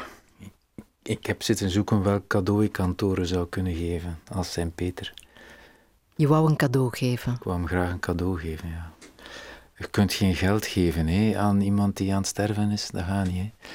Ja, ik ben muzikant, dus ik, ik schrijf muziek, ik, ik maak muziek. En dan dacht ik, het eerlijkste wat ik eigenlijk kan geven aan Toren, dat is, eh, dat is mijn muziek. Het is, het is mijn eerlijkste vorm om aanwezig te zijn. Het gaat voor Toren, het gaat natuurlijk ook verder dan Toren. Het is ook voor Matthias, voor Ilse, eh, voor Jade en voor alle mensen die Toren omringen. Dan denk ik, ja, als ik muziek kan geven, dan, dan is dat wel goed of zo. Mhm. En wat voor gevoel ligt er in de muziek die we zo gaan horen? Het muziekstuk dat ik graag wil laten horen vandaag is, is eh, dat heet Acceptance. Dus dat gaat over, over aanvaarden.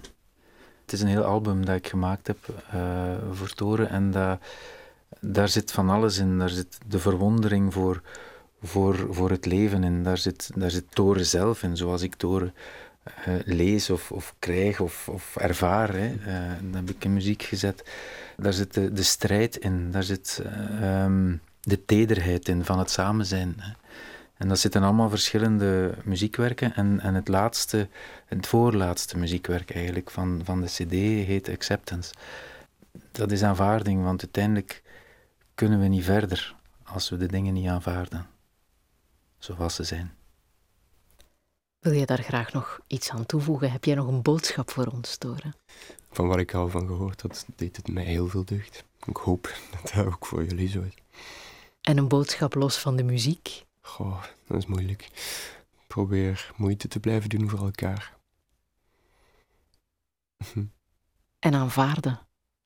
Zeker. Het leven aanvaarden zoals het op ons afkomt? Ja, maar of dat je dat doet of niet, dat is je eigen keuze. Ik zou dan niet zeggen dat een persoon dat moet doen. Mij geeft dat heel veel rust. Voor mij werkt dat.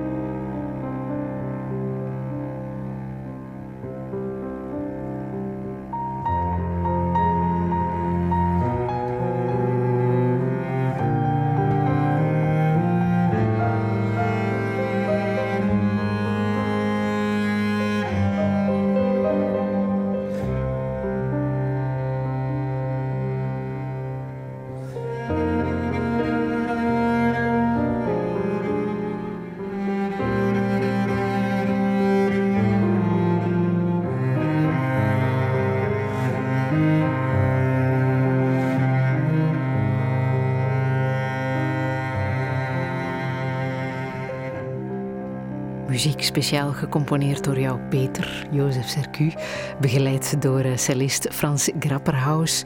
Doris Sercu, ik wens jou nog heel veel mooie dagen. Ik wil jou bedanken voor het bijzondere gesprek. Alle info staat na te lezen op onze website radio1.be. Ik wens je nog een fijne zondag. Merci. Heb je iets gemist? Je kan Touché herbeluisteren in de app van VRT Max.